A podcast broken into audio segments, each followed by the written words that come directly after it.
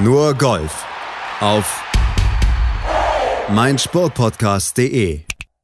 Das wird eine volle Golfwoche und entsprechend auch eine volle Nur Golf Mittwochsausgabe. Herzlich willkommen, sagt Malte Asmus. Ja, Max Kiefer ist bei der England Open in Birmingham am Start, wird uns von seiner Vorbereitung gleich selber noch erzählen können. Martin Keimer, der tiet in Reno bei der Barracuda Championship auf an einem neuen Austragungsort und vor allem steht ja auch noch das WGC FedEx St. Jude Invitational auf dem Plan mit den dann ganz großen Namen. Wir haben hier alles im Blick. Mit dabei natürlich auch unsere Expertin Desiree Wolf. Hallo Desiree. Hallo Malte. Fangen wir in England auf der European Tour an. Der Forest Arden Country Club in Birmingham ist diese Woche Austragungsort. Die English Open, die Hero English Open werden dort stattfinden. Erstmals nach 18 Jahren wird es dieses Event also auf der European Tour wieder geben. Rekordsieger ist übrigens Darren Clark mit drei Siegen und Miguel Angel Jimenez wird in dieser Woche seinen 707. Einsatz auf der Tour haben. Das ist ein neuer Rekord für die European Tour. Und der Platz, der wird erstmals seit 2005 wieder auf der European Tour gespielt. Damals fand da das British Master statt. Die Serie, was erwartet uns, was erwartet vor allem aber auch die Spieler? ja, das ist äh, mal interessant, wenn du auf den Platz kommst. Es gibt tatsächlich einige Spieler, die da äh, zu dieser Zeit, Anfang der 2000er, unterwegs waren auf dem Platz und den kennen. Die meisten natürlich nicht. Also insofern ähm, ist das jetzt mal gespannt, äh, spannend zu sehen, ähm, das ist normalerweise ein Platz, der eher so auch, auch für Touristen bespielbar ist. Ähm, so eine Art Parkland-Track. Ähm, ist aber auch, hat so, hat so ein bisschen klassische Strukturen und man muss wirklich gut strategisch spielen, nicht zu einfach nur äh, aggressiv vom Tee und draufballern. Das wird meistens bestraft. Ähm, gibt auch, auch Wasser natürlich als, als Schwierigkeit und ähm, insofern ist es ein wahrscheinlich ansprechender Platz. Ich kann jetzt nicht sagen, dass ich ihn schon gesehen hätte, ähm, aber ich könnte mir vorstellen, dass der eine schöne Herausforderung für die Spieler wird. Ähm, du hast ein bisschen fieses Rough, ähm, in was man jetzt tunlichst auch nicht kommen sollte. Also du hast äh, jetzt die Fairways sind jetzt nicht so, dass du, dass die wahnsinnig eng sind und, und das äh, totales Unglück ist, wenn man da nicht ganz drauf liegt, aber zu weit entfernt davon sollte man eben auch nicht sein. Ähm, das, das, das dicke Raff ist kein Vergnügen. Also damit dürfen sich dann die Spieler in dieser Woche rumschlagen. Aus deutscher Sicht mit dabei Marcel Schneider, aber auch Maximilian Kiefer. Der hatte letzte Woche beim British Masters zum Start des UK Swing ja noch den Cut verpasst und daher am Wochenende ein bisschen Zeit zum Training gehabt. Das hat er mir gestern in einem kurzen Gespräch auch nochmal bestätigt. Ja, ich war am Wochenende ähm, in Birmingham, habe da mit meinem Trainer trainiert, haben zwei ganz gute Sessions gehabt. Jetzt heute hier ähm, neun Loch gespielt, morgen spiele ich die anderen neun Loch und man muss sagen, der Platz ist echt sehr, sehr schön super Design, top gepflegt im Wald. Ein paar Löcher haben auch so einen Inland-Link-Style. Also es macht echt sehr, sehr viel Spaß hier, der Golfplatz. Ähm, das Hotel ist jetzt diese Woche auf der Anlage, was es auch sehr angenehm macht, ähm, da wir hier das Hotel nicht verlassen dürfen, aber hat man zumindest keine großen langen Wege. Und äh, ja, heute die, das Spiel war auch ganz gut. Es war halt sehr windig, ähm, sehr, sehr windig. Ich glaube, es soll ein bisschen weniger, das Wetter soll ein bisschen besser werden zum Turnier ja, ich hoffe, ich kann jetzt äh, das gute Gefühl vom langen Spiel mit ins Turnier nehmen und dann freue ich mich auf eine gute Woche. Kiefer freut sich also auf eine kommende, hoffentlich gute Woche. Das tut Renato Paratore natürlich auch, aber vor allem blickt er noch einmal auf die letzte Woche zurück, denn die war für ihn sehr gut verlaufen mit dem Sieg im British Masters und darum ging es natürlich auch nochmal für ihn im Interview mit den Kollegen der European Tour. Yes, uh, it's been uh, a really nice week uh, last week. I'm uh, really happy, and uh, I realized these two days uh, how how was good uh, for me, and uh, I was more excited after the tournament finish and enjoys these two moments. Und wie war seine Reaktion auf das Ehrenspalier seiner Kollegen nach dem 18. Grün? Yes, uh, it was a surprise for me. I didn't expect that, and was a really a really good moment for me to see to see them. A really good emotion. Uh, all the Spanish, uh, Italian guys uh, waiting. Also Miguel Angel Jimenez, uh, that uh, one of the idol and was really good. War Paratore überrascht, dass er nach der langen Pause so gut in dieses Turnier kam? Yeah, I was playing uh, really well and uh, before the tournament and just believe it to to win after the first round. Because uh, I shot 66 and I was there and I was playing good, so I said uh, why not. And uh, yeah, it was solid uh, short game and long game, so yeah, I didn't drop a lot of shots. Nummer 1 im Race to Dubai, ist das ein Ziel für ihn am Ende der Saison? Well, yeah, possible is possible, but uh, now I'm focused on every every tournament, just in the present, and uh, try to play really good every tournament. Welche Erwartungen hat Renato Paratore an die Woche in Birmingham jetzt bei der English Open? Yeah, I mean it's the same, uh, playing good and uh, go uh, and do a really good score uh, as I can, and uh, focus on the tournament here. Miguel Angel Jimenez wird in dieser Woche einen neuen European Tour Rekord mit 707 Starts ausstellen. Auch dazu wurde Paratore von den Kollegen der European Tour befragt. Wie bewertet er denn diese Leistung des Spaniers und vor allem auch die Bedeutung von Jimenez für die European Tour? Yeah, well, uh, it's a big achievement. He's uh, a lot of tournament played, and uh, it's really good uh, for him. I mean, uh, he's uh, really good uh, for for golf for European Tour uh, and uh, he won a lot of tournament and uh, he deserved that one.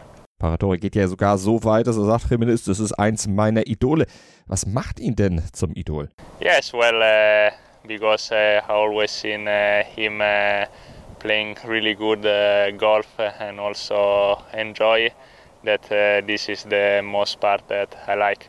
Desiree, er hat Miguel Angel Jimenez eben angesprochen, der gute Renato Paratore, 707 Einsätze auf der European Tour. Das ist eine richtig, richtig steile Zahl. 1983 den ersten Einsatz gehabt. Ja, der ist schon ein paar Tage unterwegs auf Tour und ist ja ein Urgestein und auch die, die äh, typisch schlechthin. Wir haben ja schon oft einfach äh, äußerst liebevoll und wohlwollend äh, gelächelt über sein äh, Warm-up, über seine Zigarre, über seinen Rotwein, wie er sich's eben gut gehen lässt. Und insofern ist Jiménez äh, eine absolute Bereicherung für die Tour immer gewesen. Und diese 707 ist auch tatsächlich, äh, wie er jetzt selbst auch gesagt hat, die Motivation gewesen, in letzter Zeit auch noch weiter zu spielen. Er hätte, ist er schon über 50 und er hätte wahrscheinlich so ein bisschen zurückgeschraubt, aber diese Marke hatte er im Blick. Da wollte er noch drüber kommen, also Service-Marke und ähm, Insofern ist es jetzt natürlich, ich meine, wahrscheinlich wird er doch noch ein paar mehr Turniere spielen, um das noch ein bisschen locker auszubauen.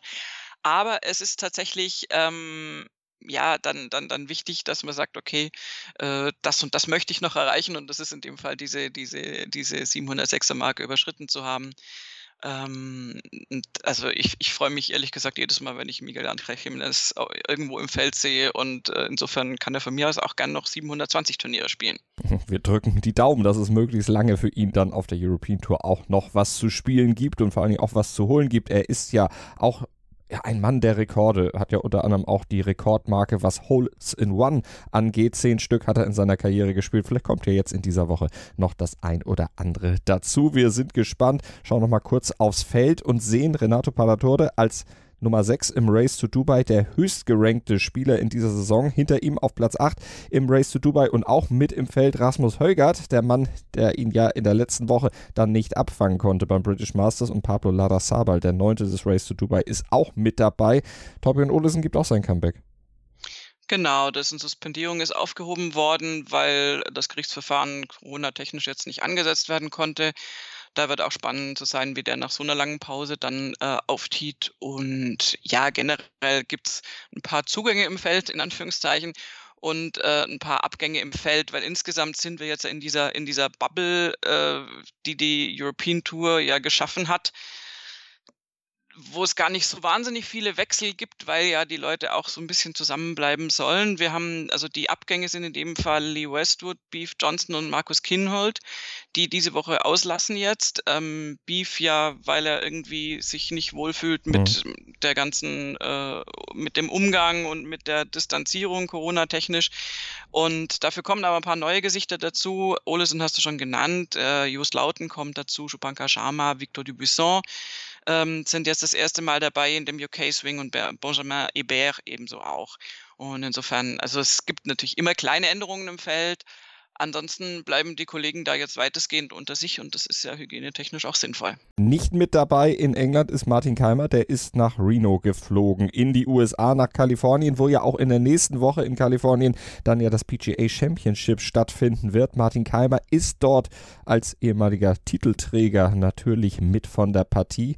Zehn Jahre ist es schon her, dass er gewonnen hatte, damals in Whistling Straits, aber das garantiert ihm natürlich ein lebenslanges Startrecht bei diesem Major und er bringt sich in dieser Woche bei der Reno bzw. bei der Barracuda Championship in Reno dafür in Form bei einem Turnier, ja, was ein bisschen anders verläuft als normale Turniere.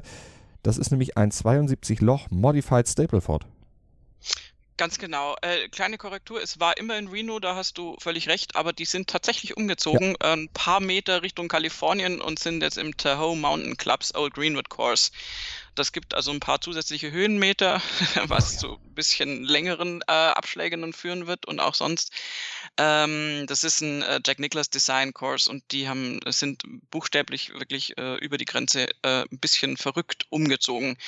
Ähm, das dazu. Ähm, ja, das Modified Stableford-Format ist immer eine schöne Abwechslung, ähm, hat einen großen Vorteil. In diesem Golfclub ist es so, dass es äh, auch äh, drivable Par 4s gibt und äh, gerade bei solchen Sachen, also bei einem Stableford, äh, System hast du ja immer die Sache, dass du dir auch mal einen Ausrutscher leisten kannst, wenn du halt mal keinen Punkt an einem Loch bekommst. Davon profitieren ja auch wir Amateure, die ja weitestgehend auch oder ganz oft auch Stableford spielen. Wenn du natürlich Zählspiel hast und alles mit reingeht, kannst du dir die berühmte 10 von Bryson de Chambon zum Beispiel, wo er da dreimal irgendwie den Ball äh, ins Austrischt, so gefühlt, äh, dann eigentlich nicht leisten. Oder sieht man halt dann, dass man dann einen Cut verpasst. Und äh, insofern gibt dieses Stableford-System, finde ich, immer so ein bisschen mehr Raum für Risiko, weil du, weil du ja, du kannst einfach versuchen, an, an einem Loch X auch was zu riskieren mit der Gefahr, dass es dann in die Hose geht. Hast dann zwar einen kleinen Malus, aber kannst es dann wieder ausgleichen. Und das, das ist so was, was ich da ganz charmant finde. Und dafür ist dieser Platz auch letztendlich ganz gut angelegt, um wirklich auch mal eben das Grün anzugreifen beim Paar 4 oder Dinge zu machen, die man vielleicht also bei einem vernünftigen strategischen Zählspiel eventuell nicht machen würde. Martin Keimer ist also mit von der Partie, wird versuchen, das, was du ihm eben geraten hast, quasi vielleicht umzusetzen, wenn ja. er zuhört. Martin, so machen, wie Desiree das gesagt hat, auf jeden Fall. Er ist ja auch der Großkopferte im Feld, wenn man so will, denn er ist einer von zwei Major Champions und er ist ja zweimal Major Champion, hat ja sowohl die US Open als auch das PGA Championship schon mal gewonnen in seiner Karriere. Der andere Major Champion im Feld ist Sean Michael. Das ist schon ein bisschen länger her, dass der mal ein Major gewonnen hat, aber trotzdem natürlich immer immer noch ein großer, ein klingender Name in der Golfszene. Ansonsten ja, bemerkenswerte Spieler, die im Feld sind. Sibo Kim zum Beispiel oder auch Bill Haas, der ja auch den FedEx Cup schon mal gewonnen hat. Die teamen da alle auf in Reno, findet natürlich so ein bisschen im Schatten des WGC in Memphis statt, weil, naja, natürlich die Spieler, die jetzt in Reno am Start sind, es nicht geschafft haben, ins Feld fürs WGC reinzurücken. Aber für Martin vielleicht ein gutes Warm-up für nächste Woche. Wie würdest du es denn einschätzen? Zu seiner Form kann man relativ wenig sagen. Die war vor der Corona-Pause ganz gut mit vier Top 20 das ist wie bei allen Spielern, die jetzt Corona-bedingt oder reisebedingt oder wie auch immer bedingt jetzt irgendwie so diese längeren Pausen haben. Das ist, glaube ich, jetzt eher eine Wundertüte. Das weiß auch Martin Keimer im Moment gerade nicht. Er kann natürlich einschätzen, ob er sich gut fühlt und ob er gut trainiert hat. Aber wie sich das dann im Turnier umsetzen lässt, noch dazu dann mit einem ungewohnten Turniersystem, ähm, würde mich freuen, wenn er da Nutzen draus ziehen kann. Werden wir sehen. Das ist immer ungewöhnlich, wenn man dann die Ergebnislisten sieht, wenn man dann erstmal so ein bisschen stutzt. Aber ähm, also es ist auf jeden Fall die Vorbereitung, die er braucht, äh, weil er muss jetzt da einfach in den USA wieder Fuß fassen und muss die Turniere nutzen, bei denen er exempt ist und bei denen er spielen darf. Und da ist das auf jeden Fall äh, die gute Vorbereitung. Meine noch bessere Vorbereitung wäre das WGC gewesen, aber da wissen wir alle, warum er da nicht spielen darf. Da ist er nun mal nicht qualifiziert für. Und insofern, ähm, ja, da soll er jetzt mal diese Woche nutzen und wir, wir schauen uns das an und sind gespannt und werden am Montag natürlich ausführlich dann auch über dieses Turnier berichten. Was zum Teufel, du Bastard? Du bist tot, du kleiner Hundeficker. Und dieser kleine Hundeficker, das ist unser Werner. Ein ganz normaler Berliner Kleinstkrimineller. der dann aber im Knast das Ding seines Lebens dreht. Una Fantastica Risetta Perla Pizza. Er klaut seinem Zellengenossen ein Pizzarezept. Aber nicht irgendeins. Und mit dem eröffnet Werner dann die beste Pizzeria Berlins. Doch Werners Glück ist nur von kurzer Dauer. Denn es hagelt Probleme. Werners Pizzaparadies. Erstmals großes Kino- und Podcast-Format. Mit fetter Starbesetzung. Alina But, Kida Ramadan, Edin Hasanovic, Oliver Koritke, Ralf Richter, Ben Becker, Winfried Glatzeder, Anna Schmidt und viele mehr. Abonniert die Scheiße. Jetzt macht schon, mach! Aber wir schauen natürlich auch nach Memphis. WGC FedEx St. Jude Invitational ist ja schon ein paar Mal genannt worden, der Name in dieser Sendung. Und da ist natürlich dann alles am Start, was aktuell auch in der Golfwelt ja den Ton angibt. Da sind ja auch wieder richtig, richtig hübsche Featured Flights dann bei rausgekommen. Bryson DeChambeau, John Rahm und Ricky Fowler zum Beispiel zusammen in einem Flight. Das lässt sich schon mal ganz gut an. Lass uns zunächst auf den Platz gucken in Memphis. Was ist da geboten? Vieles. Der TPC Southwind ist auf jeden Fall ein super interessanter Platz. Was zum einen erwähnenswert äh, ist, sind die Grünsorten. Das ist tatsächlich ein bisschen unterschiedlich zu vielen anderen gespielten Plätzen. Ähm, wir haben dieses äh, Soisia-Gras auf dem Fairway, wo manche sagen, mag ich nicht so gerne.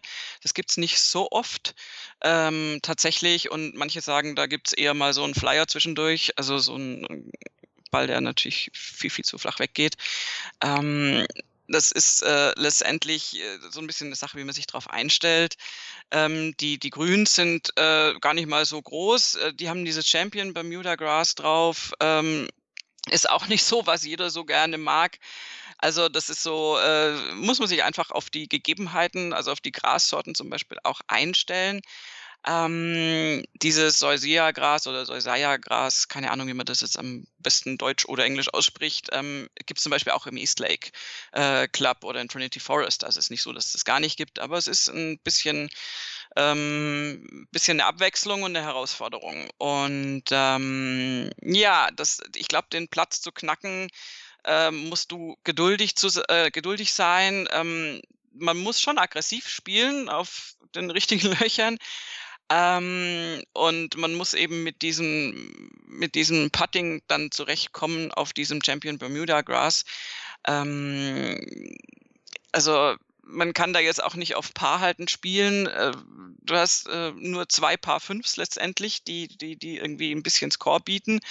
Ähm, dafür kannst du da aber auch äh, unter Umständen Eagle spielen. Also du musst wirklich, das ist tatsächlich so, dass du sehr, sehr gut schauen musst. Es gibt sehr, sehr viele lange Paar Viers wo greife ich an, wo nutze ich meine Chance, wo habe ich mit meinen Gegebenheiten ähm, die, die Möglichkeit, jetzt ein Loch dahingehend zu knacken, dass ich jetzt da das besonders gut auch taktisch anspiele.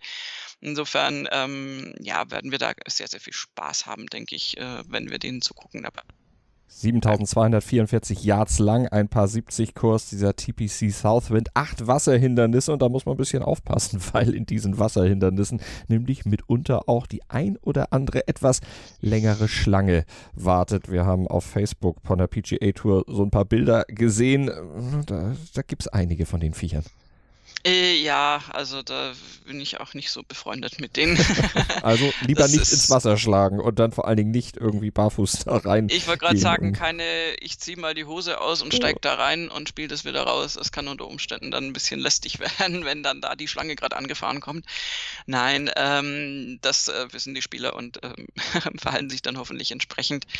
Ähm, es ist auf jeden Fall jetzt, ich finde es halt wahnsinnig äh, interessant, jetzt wieder ein ziemlich hochgepimptes Feld zu haben. Also du hast wirklich nur ganz wenige Kollegen, die da jetzt nicht vor Ort sind. Der äh, klingendste Name natürlich Tiger Woods, der jetzt hier nicht auftiet. Aber da ist jetzt äh, tatsächlich die richtige Umgebung für John Rahm da, um sich zu beweisen. Der will natürlich seine neue Weltrangliste Nummer 1 da jetzt irgendwie behalten und zwar auch länger behalten. Kollege Justin Thomas, der ja auch die Nummer 1 mal hatte und nur so ein paar Wochen hatte, äh, hat letztendlich zu dem Thema auch gesagt, das ist äh, eine Riesenherausforderung. Wenn du da bist, geht es eigentlich erst richtig los, weil dann musst du das, musst du versuchen, das zu halten und wenn sie dann dir wieder entwischt, sie dann wieder zu bekommen. Also das ist so eine äh, permanente Jagd dann auch. Und äh, John Rahm ist da durchaus selbstbewusst und sagt sich, ja, jetzt bin ich mal da, da will ich jetzt auch bleiben. Und das müssen wir jetzt mal verfolgen, weil wir haben ja schon viele Nummer Einsen kommen und logischerweise dann auch nach unterschiedlicher Zeit wieder gehen sehen. Und ähm, er hat auf jeden Fall mit diesem Flight, den du schon angesprochen hattest, mit Deschambeau und Fowler äh, auf jeden Fall zwei interessante Kollegen um sich rum. Äh, auch bei Deschambeau ist ja immer wieder interessant, was er wieder Neues ausgetüftelt hat. Mal gucken, was er sich da jetzt überlegt hat für diese Woche. Wie ist das mit der Länge auf dem Platz? Kann ihm die helfen? Äh, kann schon, ja. Also ich meine, wenn, wenn du äh, wenn du das auf den Paar Fünfs richtig einsetzt, hat er da natürlich dann äh, quasi durchgehend die Eagle-Chance, wenn wenn er natürlich zu weit ab äh, vom Schuss ist, äh, wird ihm das nicht helfen. Und vor allen Dingen muss er eine Sache vermeiden, und das wäre ein Lerneffekt, äh, der unbedingt äh, erfolgen muss, dass er natürlich diese Geschichten macht mit dann irgendwie Ausball und dann in dieselbe Richtung riskanten Schlag nochmal hinballern und dann nochmal und dann diese berühmte 10, die ich vorhin schon angesprochen hatte, dann da rauskommen sehen. Das muss er halt lassen. Also das, äh, das, das ist so, das haben wir bei vielen Spielern, dass die auch mal so Austicker haben, weil das ist tatsächlich also für mich kurz vor einem Blackout, weil mit äh, vernünftigem Spiel hat das für mich nicht so wahnsinnig viel zu tun, weil die ja, da sind wir jetzt übrigens wieder beim CL-Spiel, ähm, ja die müssen ja vier Tage lang denken oder, oder gut, erstmal Cut schaffen, das ist natürlich Herausforderung Nummer eins. Und da kannst du halt nicht so wie jetzt ein Amateurspieler, ich zitiere immer wieder meinen legendären Bunkeraufenthalt äh, vor vielen Jahren, da war ich auch noch nicht ganz so äh, fit und war aber auch in dem Moment sehr schlecht dran und wo ich aus dem Bunker nicht rauskam, mir der Ball immer vor die Füße gerollt ist und ich dann so, so sauer war, dass ich das einfach siebenmal hintereinander gemacht habe, bis meine Flight-Kolleginnen sich kaputt gelacht haben. Das kannst du machen, wenn es um nichts geht. Aber diese Nummer von Bryson DeChambeau, das hat er jetzt einmal gemacht, das ist auch jetzt nicht so schlimm. Da hat er den Turniersieg auch schon ja auf dem Rücken, den er zuvor gehabt hat. Und jetzt sollte er sich da, glaube ich, äh, darauf einstellen, das jetzt so ein bisschen klüger anzugehen. Bryson DeChambeau vierter aktuell im FedEx Cup, John Rahm ist Nummer 8 und Ricky Fowler, der ist aktuell stand jetzt noch die 89, aber der tiet zum 30. Mal bei einem WGC Championship Event auf. Zwölfmal hat er es in die Top 10 geschafft. Mal gucken, wie er dann in dieser Woche abschneidet. Auch ein toller Flight. Webb Simpson, Rory McElroy und Jordan Spieth. Da wird dann vor allen Dingen wichtig sein für Rory McElroy, dann vielleicht den Turnaround wieder zu schaffen. Denn nach der Corona-Pause war das für ihn noch nicht so besonders berühmt. Ja, allerdings, das wäre jetzt auch wichtig, weil wir, ähm, ist ja irgendwie komisch, ne, weil wir eigentlich zu diesem Zeitpunkt der Saison schon eigentlich fast alles durch hätten, so an Großereignissen. Und äh, jetzt noch gar nichts war, also noch gar nichts im Sinne von Majors oder ähnlichem. Und ähm, ja, Rory McIlroy ist nicht wirklich gut aus der Pause rausgekommen ähm, hat er aber jetzt auch Gelegenheit, da zu basteln. Und das ist jetzt ja auch nicht so, dass das dann immer weit weg ist, ähm, sondern dass du da einfach diesen Schalter so ein bisschen finden musst. Den kann er theoretisch jederzeit umlegen und dann ist er da absolut mit favorisiert. Ähm, ehrlich gesagt, ein Flight mit Webb Simpson und Jordan Spieth ist, ist nicht das Allerschlechteste, um sich mal gemütlich die ersten zwei Tage da ins Turnier zu spielen, finde ich. Mhm. Ähm, Webb Simpson ist eh ein angenehmer Zeitgenosse, spielt einfach sauber, macht da keine Spirenzchen. Ähm, ich könnte mir fast eher vorstellen, dass Rory jemand ist, der sich dann, was weiß ich, über möglicherweise mal langsames Spiel, möglicherweise von Bryson DeChambeau oder so aufregt. Also, äh, man, das kann der alles ab, aber also Jordan Spieth und Webb Simpson, Spieth ist ja auch eher so ein Tüftler und Langsammacher, aber das, das, das äh, kann man im Griff haben und die könnten, glaube ich, einen ganz angenehmen Flight dahin kriegen. Simpson in dieser Saison ja schon zweimal gewonnen. Waste Management, Phoenix Open und RBC Heritage. Also einmal vor und einmal nach der Corona-Pause schon gewonnen. Und Jordan Spieth, ja gut, der arbeitet immer noch daran, dass er wieder dahin kommt, wo er mal war. So zum Beispiel bei einem WGC vor vier Jahren. WGC FedEx St. Jude Invitational, also dieses Turnier. Da hatte er damals seine beste WGC-Platzierung innerhalb der letzten vier Jahre eingefahren, geteilter dritter Platz. Das würde er natürlich sicherlich in dieser Woche auch gerne nochmal nehmen. Und Brooks Köpker, das ist der Titelverteidiger, der hat in dieser Saison aber noch ein paar Probleme, vor allen Dingen auch mit Verletzungen, obwohl er selber sagt, nee, die Verletzung ist es gar nicht. Nee, es ist, äh, er ist ja so der, der, der, ich bin hart im Nebentyp und ähm, schiebt da wenig auf körperliche Beeinträchtigungen, die meiner Ansicht nach manchmal offensichtlich da sind. Und ich finde nicht, dass wenn du Schmerzen beim Gehen und wenn es auch nur beim Abwärtsgehen ist, äh, auf dem Golfplatz hast, dass du dann so richtig ganz befreit aufspielen kannst. Insofern, ähm, ja, also es, es spricht für ihn und für sein Mindset als Sportler, dass er sagt, es hat damit nichts zu tun, aber es, es ist eigentlich kaum nachzuvollziehen, dass das nicht doch irgendwie beeinträchtigt. Und der ist auch ganz, ganz, ganz, ganz äh, dringend jetzt fällig in Form zu kommen, weil wir ja äh, irgendwann mal auf die FedEx Cup äh, Playoffs äh, hinzusteuern. Nur in drei Wochen sogar schon. Also ja, da das äh, mein, mein, irgendwann war sehr sarkastisch gemeint. und äh, diese 155, die er da stehen hat, die hilft ihm da nicht viel weiter. Also da muss unbedingt schauen, dass er nach oben kommt. Und ähm, kann bei ihm auch jederzeit passieren, aber ist die Frage, ob er das wirklich schafft. Ähm, ich hoffe, dass er sich da gesundheitlich vielleicht ein bisschen verbessern konnte. Und auch, also wenn er ja natürlich keine Probleme hat nach eigener Aussage, dann einfach sonst, dass er sein Spiel da gut im Griff hat. Ist ja im Flight mit Patrick Reed und Victor Hofland. Das ist übrigens auch ein interessanter Flight, Patrick Reed, so der, der eher gerne so äh, negative äh, Sentiments auf sich zieht aus, aus, aus den Zuschauern, die aber natürlich nicht da sind. Der kann jetzt auch ganz in Ruhe spielen. Und Victor Hoffland, der Strahlemann, äh, und Brooks Köpka, den irgendwie gar nichts interessiert, so ein bisschen. Also ich glaube, die werden da fröhlich nebeneinander her spielen. Reed, der hatte ja in dieser Saison schon WGC gewonnen, das in Mexiko nämlich. Ja, mal gucken, wie das da ablaufen wird. Und für Victor Hofland ist es die WGC-Premiere, also ein Rookie, was diese Turnierserie anbelangt. Mehr Erfahrung haben da schon Justin Thomas, Colin Morikawa und Hideki Matsuyama. Auch die natürlich in einem Featured Flight mit dabei und das wird sicherlich auch ein Flight sein, über den wir reden müssen. Dann am Montag in der Nachschau hier bei uns bei Nurgolf auf meinsportpodcast.de. Das war es jetzt erstmal zur Einstimmung. Wir freuen uns auf hoffentlich vier tolle Tage Golf und dann auf eine tolle Sendung am Montag. Danke für euer Interesse und danke dir, Desiree. Gerne. Nur Golf auf meinsportpodcast.de